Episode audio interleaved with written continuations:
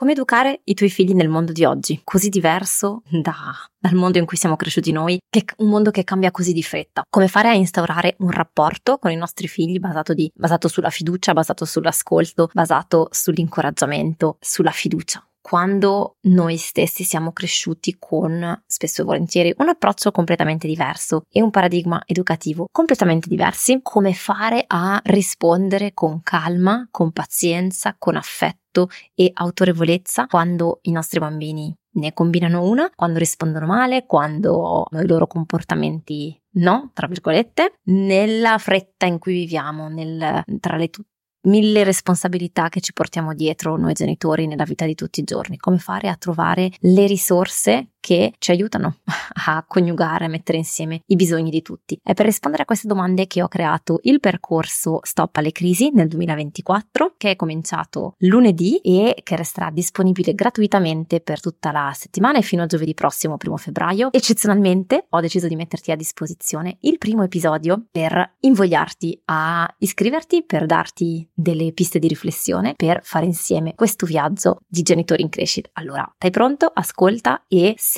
non ti sei ancora iscritto, trovi sotto il link per farlo gratuitamente. Ciao e benvenuto al Piccoli Passi di Educazione Positiva. Qui è dove esploriamo come mettere in pratica un'educazione il più possibile incoraggiante, rispettosa e positiva nel buon umore. Sono Clio, mamma di due bambini, passato in azienda, oggi consulente in educazione positiva, coach genitoriale all'interno del percorso online per genitori Tempo per crescere e oggi ti, con- ti invito a considerare nuovi punti di vista sulle crisi in famiglia. Un respiro, un sorriso e cominciamo.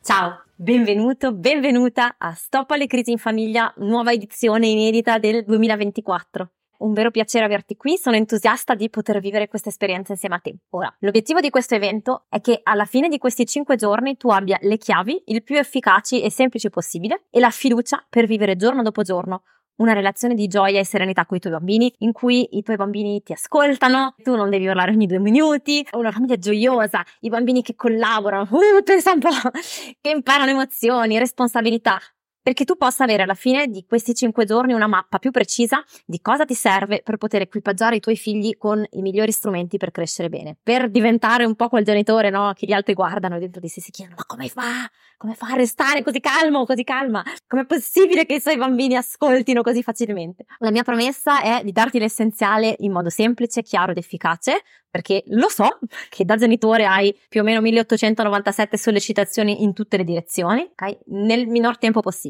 Allora, prima di addentrarci nel vivo, ho alcune informazioni importanti. Ogni giorno, da lunedì 22 a venerdì 26 gennaio, verrà pubblicato un nuovo episodio audio. Questi episodi saranno disponibili fino a giovedì 1 febbraio, in modo che tu possa avere un po' di giorni in più, insomma, per ascoltarli, recuperare qualche episodio, eccetera, a meno che tu non abbia acquistato il pass VIP o non ti iscriva a tempo per crescere alla fine dell'evento. In aggiunta, ci saranno dei momenti in diretta sul gruppo Facebook per rispondere alle tue domande, non vedo l'ora. Il motivo per cui ho deciso di fare questo evento in formato audio su 5 giorni è per renderti più facile, il più facile possibile, insomma, usufruire dei contenuti indipendentemente dai tuoi orari di lavoro, con i bambini, eccetera, che è un po' più complicato da fare con le dirette. Ma è bello poter mantenere questa conversazione, questo rapporto, quindi ti invito a scrivere le tue domande o feedback o sul gruppo Facebook oppure via mail se preferisci. Avremo due incontri questa settimana, martedì e giovedì, per rispondere alle tue domande sul percorso che farai in questi cinque giorni e poi settimana prossima altri appuntamenti in diretta per darti più informazioni su come continuare a ricevere coaching e supporto genitoriale all'interno del programma di Tempo per Crescere, di cui ti dirò di più alla fine dell'evento Stop alle crisi in famiglia. Altra cosa importante, dovresti aver ricevuto via mail un quaderno. I link agli episodi ti arrivano via mail ogni mattina alle 7. Quindi ti invito ad aggiungere il mio indirizzo tra i contatti così sei sicuro o sicura che non vengano messi nello spam e in ogni modo per sicurezza posterò poi man mano i replay in un'unica pagina web in modo che tu possa trovare tutto facilmente. Il quaderno ti offre degli spunti per capire come fare a mettere in pratica quello che sentirai, come adattarlo alla tua situazione personale. È tuo in regalo e io ti invito a fare quello che puoi, insomma, per parliamoci, ho, ho, questo discorso così un po' da, tipo guardiamoci nelle palle degli occhi anche se non stiamo realmente guardandoci in questo momento purtroppo. Allora, sono stata al tuo posto infinite volte, mi sono iscritta a tantissimi percorsi, programmi di tutti i tipi, sulla genitorialità, sull'imprenditoria online, sulla crescita personale, chi più ne ha più ne metta, mio marito dice che sono una corsa holic, se si può dire. Eh, ci sono state delle volte in cui mi sono iscritta e non ne ho fatto nulla e delle altre in cui invece ho seguito tutto per filo per segno, quindi so che è difficile a volte ritagliarsi anche solo i tre minuti per andare andare in bagno. Quindi io ti prometto di fare del mio meglio per darti dei contenuti di qualità, significativi, non il solito bla bla, lavoro a questi contenuti per mesi apposta, ci tengo tantissimo a migliorare di volta in volta perché valgano il tuo tempo e la tua attenzione, quindi anzi ogni commento costruttivo sarà un grande regalo per me.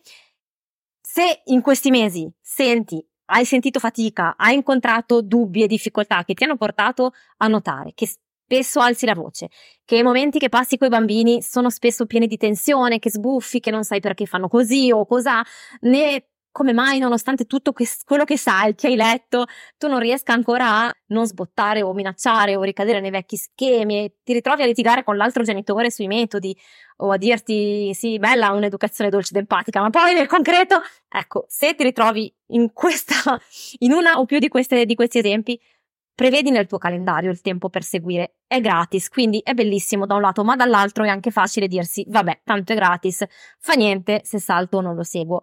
Fai finta di aver pagato 100 euro, 300 euro, è per te, è per i tuoi bambini. Non è un di più capire come vivere meglio la relazione con i bambini.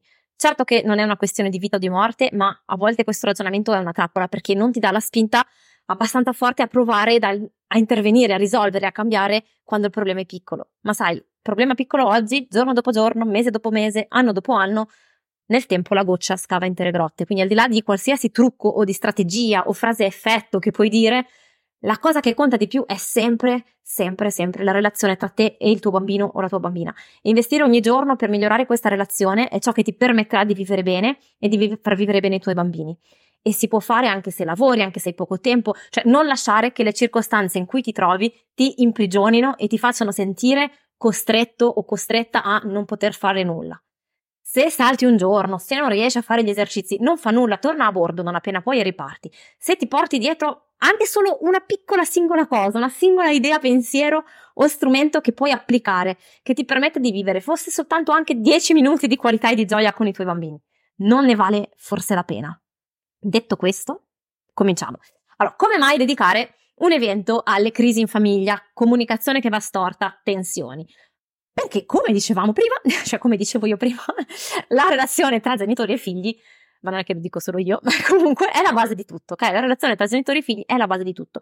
Quando la relazione si basa su amore incondizionato e fiducia, su quella presenza vera, tutti i problemi, gli errori che ci saranno, perché attenzione, che sia chiaro, e questo lo ripeterò all'infinito, non esiste la genitorialità perfetta, non, su, non esiste nessun genitore umano che faccia tutto giusto. Da umani il nostro cervello è impostato per imparare dall'esperienza e l'esperienza vuol dire tentativo, osservo il risultato, col senno di poi decido se il risultato che ho ottenuto è quello che mi aspettavo oppure no, quindi riprovo, osservo di nuovo e vado avanti così. Soprattutto, soprattutto, soprattutto quando si tratta di relazioni tra due o più persone, cioè non è chimica che aggiungo il push. ogni essere umano è unico, ogni figlio, se hai più di un figlio hai già fatto esperienza, no? Di questa cosa, che quello che funziona con un figlio può non funzionare con un altro. Addirittura quello che funziona un giorno con lo stesso figlio o la stessa figlia può non funzionare il giorno dopo. Però ci sono dei comportamenti osservati attraverso le diverse culture che portano in modo consistente a dare dei risultati. La violenza, sappiamo oggi, grazie agli strumenti come gli scanner, oltre alle ricerche sull'attaccamento, sappiamo che ha delle conseguenze negative sul cervello. Questo un tempo non si sapeva ed era considerato normale. Ora, tante cose le dobbiamo ancora scoprire, ma ci sono dei comportamenti che massimizzano le possibilità di far sì che i bambini crescano nel migliore dei modi, ok? Quando c'è una relazione di fiducia e di presenza e di ascolto, di volta in volta si trovano le soluzioni e si costruisce un benessere di fondo che rimane anche quando attraversiamo i periodi difficili.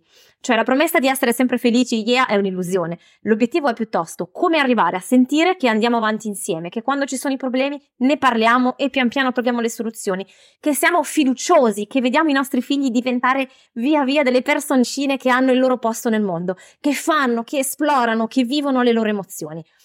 Allora, so che se sei qui, molto probabilmente, cioè ovvio, vuoi il meglio per i tuoi figli, vuoi poter dare loro l'infanzia migliore, la base migliore, gli strumenti per farli crescere come futuri adulti felici, sereni, responsabili. Quindi ti sbatti, fai del tuo meglio per destreggiarti tra tutte le tue mille incombenze più, ed è qui che arrivano i nodi. Cioè, come si fa a dare questa base migliore nel 2024? È possibile? Questa è anche la domanda. Cioè, c'è davvero un modo che sia vagamente compatibile con la società in cui viviamo, con il modo in cui lavoriamo, con i ritmi, con le pressioni, con il poco sostegno? Perché e qui descrivo una scena che era la mia fino a non molto tempo fa, fino a qualche anno fa, che ho sentito tante tante tante volte da, da, tanti genitori, cioè corri, casa, asilo, scuola, lavoro, lavoro, scuola, supermercato, palestra, piscina, psicomotricità, parco, casa, rinunci alle tue attività, ti organizzi, fai e brighi per avere più tempo, più denaro, più energie per i tuoi figli.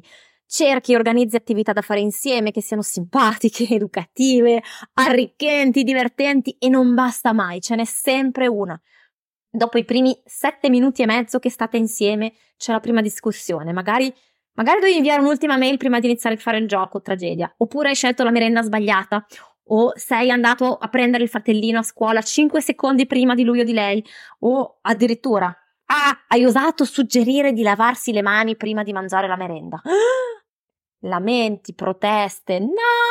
Oppure litigano tra loro se hai più di un figlio, o si lagnano, sbuffano, non hanno voglia di fare nulla perché ha figli di 10 anni e più e ti rispondono male. Tu all'inizio respiri, cerchi di spiegare, resti calmo, amorevole, condividi le ragioni valide, logiche, in modo semplice, dici che li capisci, ma non succede nulla e non sai cosa fare prometti il nuovo gioco insieme, il dolce preferito, minacci di togliere il cellulare, i videogiochi e i cartoni, alzi la voce finché sono loro che poi diventano aggressivi, urlano ancora più forte, oppure se ne vanno sbattendo la, fo- la porta se sono più grandi e tu non ce la fai più. Cioè c'è una voce che ti urla nella testa e ti dice perché? Perché non, ti, non, perché non può ascoltare? Perché succede a me? Cosa, cosa c'è di sbagliato in lui? Cosa c'è di sbagliato in me? Sarebbe così facile se solo. Ed ecco che partono le tue di urla, scoppia il litigio e poi ti senti in colpa come un assassino e parti success- passi successivi 187 minuti a rivederti la scena nella testa, pensando in continuazione a quanto sbagli come genitore e che forse non avresti dovuto generare la prole e che persona terribile se anche solo per un istante hai pensato una cosa del genere, oppure ma perché devo avere un figlio o una figlia così testardo, così difficile, eccetera, doveva capitare proprio a me, cosa posso fare? E questo magari ti accade almeno, non so, una volta al giorno, tanto che a volte inizi quasi a temere forse i momenti insieme e questi sentimenti di inadeguatezza e di colpa, oppure semplicemente ti sembra che il tempo che passate insieme sia sempre troppo poco per fare davvero delle belle cose insieme. I bambini si lamentano che non ci sei, tu ti fai in cinque e quindi comunque inevitabilmente arriva il momento in cui non hai le forze per accogliere il loro pianto, la loro richiesta, punto a capo e crisi e sensi di colpa. E magari inizi a provare risentimento nei confronti del tuo lavoro, del tuo capo, della tua capa, dei colleghi, del coniuge, che magari c'è di meno, che si arrabbia di più, che aiuta meno, che non capisce. La società che non aiuta. I figli perché com'è possibile che ancora non capiscano, non ascoltano e perché non possono essere come i figli del vicino di casa che sono così composti. e perdi magari piano piano fiducia in te. E questo ha un impatto enorme a cascata sul lavoro, sulle altre relazioni, sulla qualità della vita, perfino sulla salute. E come se non bastasse, ciliegina sulla torta, il modo in cui gestisci i capricci e i conflitti con i figli diventa anche una questione di discussione con il partner, con i tuoi genitori, vieni tacciato di essere troppo severo, troppo indulgente e magari a volte ti capita di sentirti eh, perso, persa solo. E c'è un motivo per cui questo accade e forse ti è capitato di risolvere il problema impegnandoti di più, no? Ti dici dici di no ad altri impegni, leggi tutti i libri che riesci a trovare, prometti a te stesso, a te stessa che la prossima volta manterrai la calma. Magari ti è capitato di pensare di, guarda, basta, lascio il lavoro per dedicare più tempo ai bambini. Dov'è l'inghippo con queste soluzioni? Manca la radice, cioè perché i tuoi bambini in quel preciso momento si comportano così e non cos'ha? E perché il loro comportamento ti causa questa reazione? Ora, se ti mancano gli elementi per capire cosa causa il comportamento dei tuoi figli e cosa causa le tue reazioni e come poter rispondere in modo appropriato alla situazione e a quello che vuoi insegnare con fermezza ed empatia, non importa quanto tempo hai a disposizione, quante teorie genitoriali conosci, prima o poi i tuoi figli saranno sempre i tuoi figli, il tuo partner sarà sempre il tuo partner o la tua partner finirete per perdere di nuovo la calma e reagire col pilota automatico. È come prendere il paracetamolo per abbassare la temperatura senza scoprire la causa della febbre. Cioè, solo quando hai la causa della febbre e sai come adattare la cura per il tuo corpo con le sue specificità, solo allora puoi davvero guarire, no?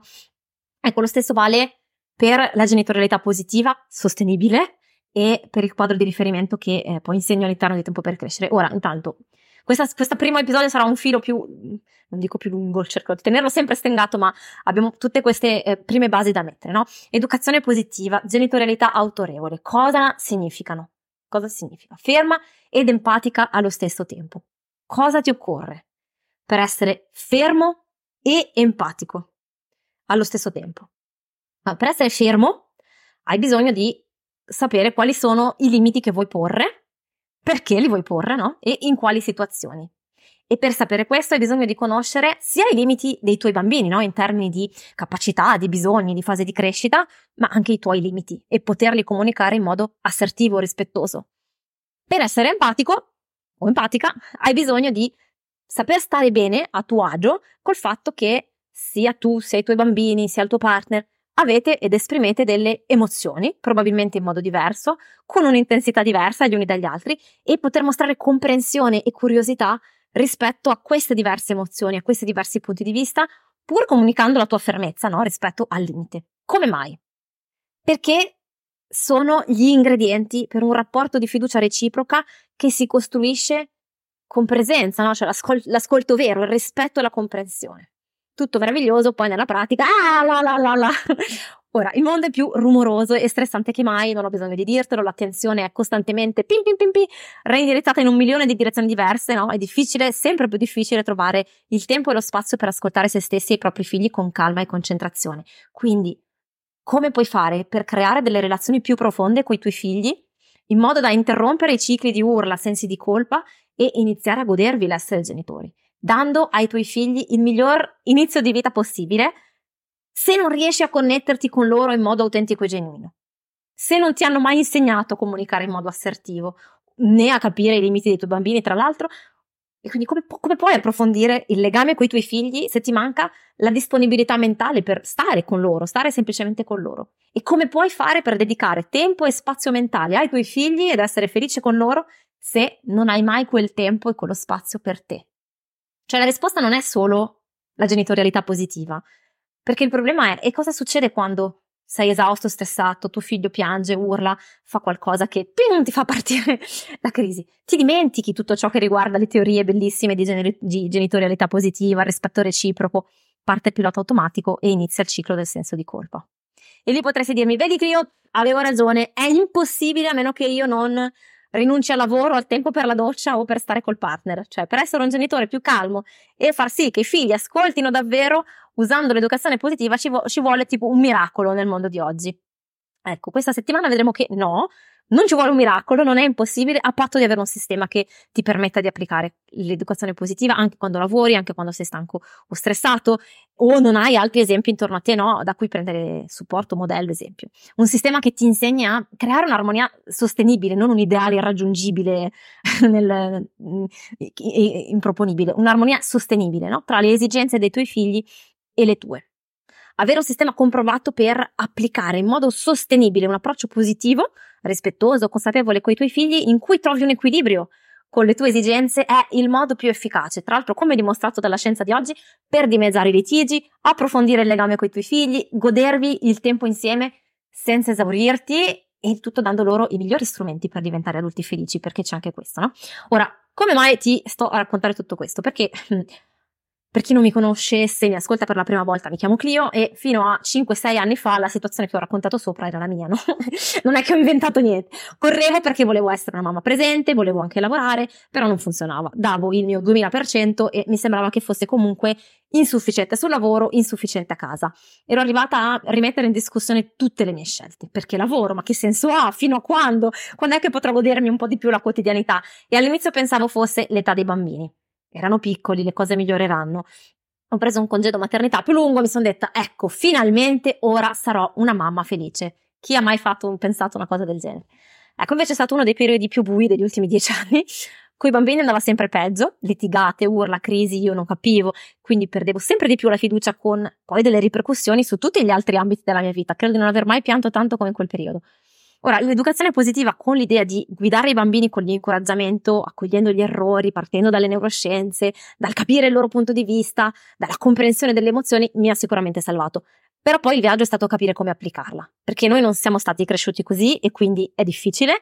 E se poi ci metti la fatica e il poco tempo, come si fa ad avere ancora le energie per restare empatici, attenti, fermi, tutto allo stesso tempo? Quindi capire come gestire il mio stress, le mie emozioni, quando dire no, quando dire sì, perché certe volte questa cosa mi mette in difficoltà e come fare quando hai altre cose da fare, se non vuoi finire col correre e fare 50.000 cose contemporaneamente.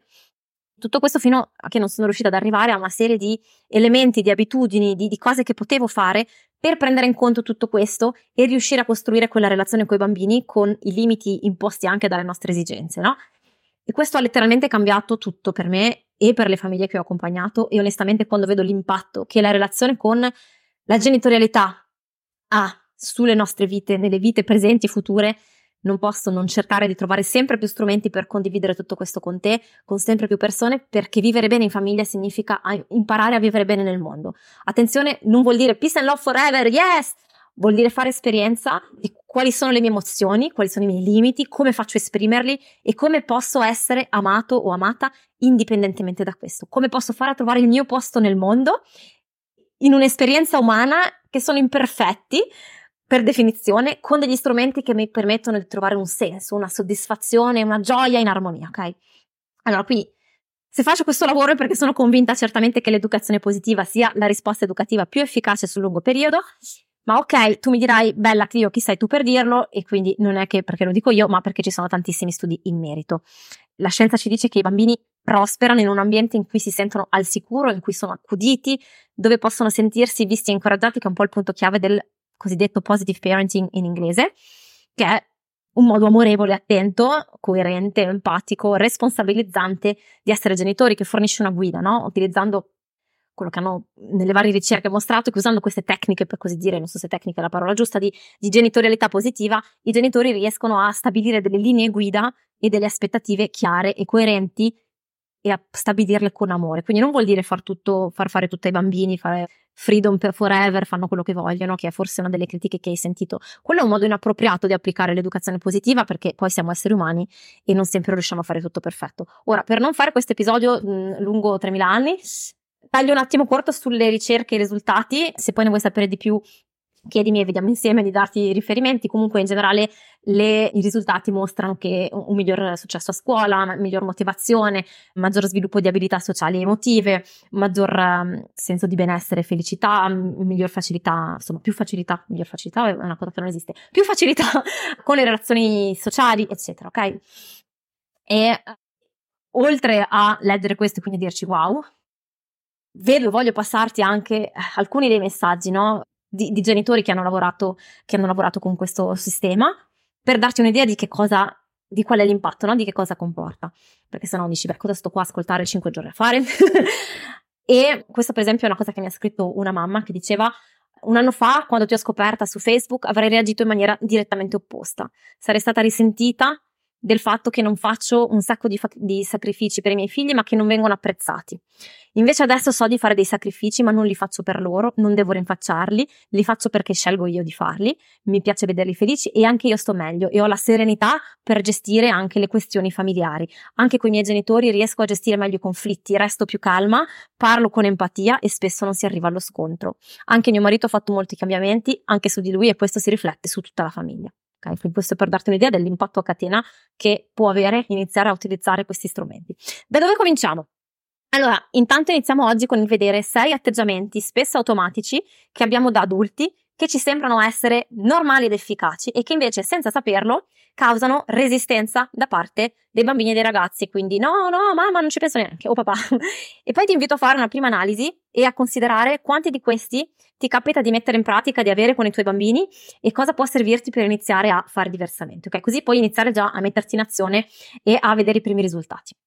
Allora, comportamento o meglio atteggiamento automatico numero uno è quello di ridere o di dare molta attenzione al comportamento dei bambini.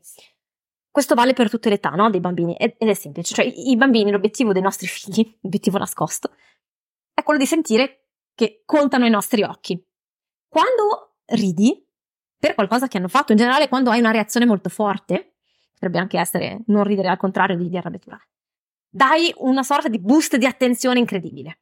È un po' come dar loro la bacchetta magica che ancora non sanno usare, no? Presente agli inizi Elsa, di Elsa e Anna di Frozen che ghiaccia tutto perché ancora non ha imparato a gestire i poteri. Ecco, ne sono contemporaneamente attratti e affascinati, quindi proveranno a usarla ancora e ancora e ancora questa bacchetta magica per vedere l'effetto che fa. Contemporaneamente però questo potere gli fa paura, che non sanno ancora come usarlo in modo costruttivo. Quindi, per fare un esempio, se un bambino di tre anni che ha sentito da qualche parte una parolaccia, la ripete, vede metà famiglia che si piega in due delle risate e l'altra metà che sgrana gli occhi dall'orrore, e poi magari alzarsi in piedi come se fossero punti da una vespa, ok? E intimare con voce grossa, non sognarti mai più di ripetere una cosa simile. Cioè, è come, è come aver fatto un incantesimo, ok, con la bacchetta. Quindi non c'è da stupirsi se poi ripete, ripete, ripete ancora, ancora, ancora questa parola, perché deve sperimentare, vedere l'effetto che fa, no? Ovviamente questo avviene a livello inconsapevole, non è che se lo dice mentalmente, oh, adesso vedo che potere ho con la mamma, no, però fa sentire importanti quando le nostre azioni hanno un effetto su qualcuno o su qualcosa, no? Cioè noi ci gasiamo per il like alla foto, quindi ti puoi immaginare. Quindi una prima cosa che puoi provare a fare è notare e osservare le tue reazioni, l'intensità delle tue reazioni di fronte ai comportamenti che vorresti correggere da parte dei tuoi bambini e provare invece a vedere come puoi fare a sottolineare, a dare attenzione positiva a tutto ciò che vorresti vedere di più, a tutto ciò che vorresti far crescere. Con i bambini più grandi, tipo dall'elementare in su, occhio anche al fatto che il loro senso di identità è ancora fragile. Quindi non sempre riescono a cogliere e a capire che le nostre risate sono per ridere insieme a loro e non di loro e si possono offendere e sentire feriti, ok? Quindi man mano che crescono poi diventa interessante esplorare con loro intorno a questa dinamica. Cosa ti spinge a fare questa cosa? Come ti senti quando i tuoi compagni ridono per qualcosa che hai detto che hai fatto? E se questa cosa rischia di ferire i sentimenti di, un compagno oppure di causare un danno, come potresti rimediare? Ti va se ci prendiamo un momento per vedere insieme se trovi un altro modo per sentirti importante, simpatico agli occhi dei compagni, ma che sia più utile e positivo? Poi Comportamento atteggiamento numero due, urlare e sbraitare. Allora, facciamo tutti, quindi l'idea non è di dire oddio, eh, no. Però vediamo qual è il problema con questa opzione.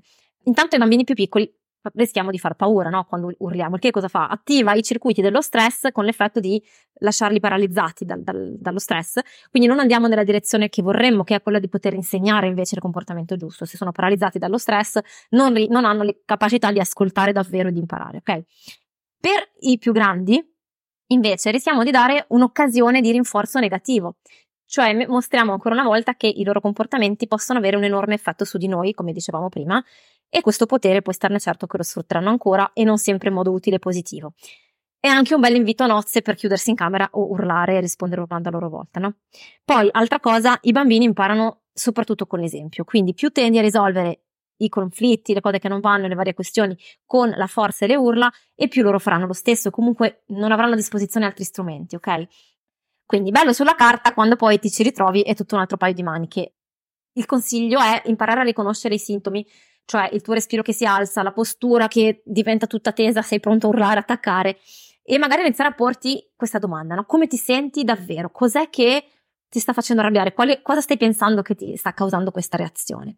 Di, di, questa sensazione di perdere il controllo, di impotenza, che magari nasconde forse la paura di non essere un genitore all'altezza. Questa è ancora un'altra storia, ma intanto provare a rispondere a queste domande, per quanto non facile, può esserti davvero utile. E ti insegna a riconoscere la sensazione e quindi associarla a un preciso circolo vizioso che avviene dentro di te. Quando impari e riesci a riconoscere i segnali, puoi allontanarti, prenderti un pochino di tempo e di spazio, sempre che il bambino non sia in pericolo, naturalmente, e respirare, guardare fuori dalla finestra, bere un bicchiere d'acqua, eh, contare fino a tre, pensare a qualcosa di bello, ok? E provare a chiederti magari, ok, chissà cos'è che li spinge a fare così, chissà come si stanno sentendo in questo momento i miei bambini, chissà cosa pensano. Guarda com'è curioso che una loro frase mi accenda come un albero di Natale. Ora cerco di capire meglio tutto questo, anche se è difficile e faticoso, perché è importante per i miei bambini e i miei ragazzi, ok? Mettiti in pausa. Tanto in quel momento né tu né i tuoi bambini sono pronti a ragionare, imparare e riflettere. Atteggiamento numero tre è quello di minacciare, dire una cosa e farne un'altra e non far imparare i bambini dalle conseguenze no, delle loro azioni. Questa è una piccola riflessione su, sulle regole, cioè il senso di una regola è che nel non rispettarla si incorre in un danno in un pericolo, in un problema per sé o per gli altri. Se non c'è, se non, non c'è nessun effetto negativo, né per sé né per gli altri o per la collettività, forse la regola non ha senso di esistere, giusto? Quindi a me capitava anni fa, stanca del disordine estremo della camera dei bambini e stufa di finire poi col mettere sempre a posto io, avevo lanciato a un certo punto questa regola, butterò via tutto quello che trovo, anzi la sera butto, tu- via, butto via tutto, se c'è una roba per terra la butto via, ok? Peccato però che la sera, non se ne parlava proprio, andavo a dormire prima dei bambini, non mi passava neanche per l'anticamera del cervello di andare a raccogliere e buttare via i loro giochi. E ovviamente cosa succede? Più, più ripetevo quella frase senza metterla in pratica e meno aveva effetto, no? Prova a metterti un attimo nei panni dei bambini, pensa anche che effetto può fare sentirti dire questa frase. Me butto via tutto se non metti metti a posto ti fa sentire più vicino o più vicina a me, più in connessione con me, mamma, al genitore, o ti fa allontanare. E una volta che ti allontani, hai più o meno voglia di collaborare e dare una mano. Ok? Quindi prova a vedere qual è la frase che ripeti più spesso per farti ascoltare dei, bambini e prova a vedere come puoi fare a cambiarla se non è efficace, a trovarne una che funzioni meglio per te. Poi ci sono alcune situazioni che portano i bambini a imparare in modo naturale dalle conseguenze, no? Quindi, cioè, se non prendi l'ombrello e fuori piove, ti bagni. Se non ti eserciti, non riesci a migliorare a fare questa cosa e fai sempre più fatica. In altri casi magari la conseguenza è visibile a noi, ma non ai bambini, cioè se non metto a posto la stanza e una stanza sgombra non è una cosa importante per me, posso arrivare anche ad avere una montagna di roba a terra, no? Ma questa cosa non mi spinge a imparare a mettere a posto. Quindi come puoi fare a coinvolgere bambini e ragazzi per trovare insieme una soluzione? Perché quel qualcosa è importante per te, per il vivere insieme, per il loro futuro, anche se adesso loro non hanno ancora gli strumenti per accorgersene. Atteggiamento numero 4, parlare troppo. Alle volte agli adulti capita di dilungarsi così tanto nello spiegare i principi massimi della vita, perché, per come, perché i bambini capiscano il senso, imparino i principi, i valori, ma questo ci si dimentica che, ok, intanto dai un, dando loro attenzione vai a rinforzare un comportamento. Quindi è un po' come mettere la monetina nel jukebox. Io ne combino una e zac, subito la mamma si accende e parte con la lagna. Dai che riproviamo, bellissimo, funziona. Poi, altra cosa, fino ai 12 anni circa, i bambini non hanno veramente la capacità di riflettere in modo costruttivo a quello che hanno fatto, cioè non si motivano a far meglio se li facciamo rimuginare sui loro errori. Ok? Poi pensiamo anche a quanta fatica facciamo già noi adulti a stare concentrati per più di qualche minuto, figuriamoci un bambino. Quindi una frase, una sola. Con i più piccoli addirittura più di mille parole funziona mostrare cosa fare. Con i più grandi, tipo dai dieci anni in su, puoi fare domande, ma non domande retoriche. Hai messo a posto, ma domande in cui li mettiamo in condizione di riflettere e ci mostriamo interessati al loro modo di riflettere e di vedere le cose. Atteggiamento 5. Avere aspettative irrealistiche rispetto all'età dei bambini, ok? Ora, io prima di avere figli non sapevo nulla di nulla sul ritmo di apprendimento, su cosa fosse normale aspettarsi in base all'età. Ci può sembrare strano che un bambino non sappia controllarsi e urli quando ha fame, che si alzi da tavola dopo 37 secondi, quando in realtà, in base all'età, può essere la cosa più biologicamente e fisiologicamente normale del mondo, ok? Il fatto è che quando sappiamo perché i bambini si comportano in un certo modo, intanto almeno non ci sentiamo, come dire, minacciati nelle nostre capacità di genitore, no? Poi per carità, rimane difficile magari tollerare che, non so, il tuo bambino adorato di nove mesi continui a buttare tutto a terra dal seggiolone, ma se già sai che non lo sta facendo apposta per farti impazzire, ma sta crescendo e sta esplorando il mondo in questo modo, riesci magari a prenderla anche un pochino più con filosofia e sorriso. E in generale sapere queste cose ti permette di trovare delle risposte educative adeguate. Infine, atteggiamento numero 6, usare costantemente ordini e negazioni in modo in automatico, no? Quindi Vai là, allacciati le scarpe, metti la giacca, ti ho detto di no, questo non si può fare, non correre, non spingere, perché non giochi con gli altri bambini, no? Allora, lo facciamo tutti, anche qui è una cosa che ci viene automatico, senza sapere che parole che usiamo e sentiamo hanno un effetto su di noi e sul nostro cervello. In particolare, ordini e negazioni vengono proprio registrati come una sorta di pericolo dall'amigdala in un'ottica di, so- di sopravvivenza, no? di essere sottomessi, perché essere sottomessi a qualcun altro è pericoloso la, l'amigdala manda un segnale di allarme e si attivano i circuiti dello stress. Cosa succede? Scatta la reazione automatica, attacco, fuga, paralisi, quindi resist- il bambino resiste all'ordine, ti risponde male, ti ignora, scappa via. Eh, e poi c'è un altro effetto secondario, no? Ammettiamo pure che al primo ordine della giornata vai a fare colazione il tuo bambino abbia anche prontamente obbedito. Ma se passa tutta la giornata a sentirsi dire cosa deve fare e cosa non deve fare, ora che gli chiedi di mettersi il pigiama, avrà accumulato talmente tanta tensione che poi non c'è da stupirsi se ti fa una sceneggiata, no? Secondo una statistica che avevo sentito, i bambini si sentono dire no in media 400 volte al giorno. Pensa che già perfino noi adulti finiamo per fare il contrario di quello che ci viene chiesto se ci sentiamo obbligati, no? Per un bambino è lo stesso. Quindi questi erano sei atteggiamenti, ti invito, son, so che il materiale è denso, ci sono tante cose, approfitta del quaderno e poi fammi sapere nei commenti sul gruppo Facebook oppure via mail quali di queste cose ti ha stupito di più, con quale ti sembra di far più fatica cosa vuoi provare a mettere in pratica oggi stesso. E se ti stai chiedendo, bella Clio, ma per fare questa cosa ci vuole un sacco di tempo ed è impossibile, non ti preoccupare perché domani vediamo insieme come mai ti senti sempre in affanno, al di là del fatto che fai milioni di cose contemporaneamente, ovvio, e, e cosa puoi fare per ritrovare tempo e calma per te e i tuoi bambini. Ti ringrazio e ti do appuntamento domani.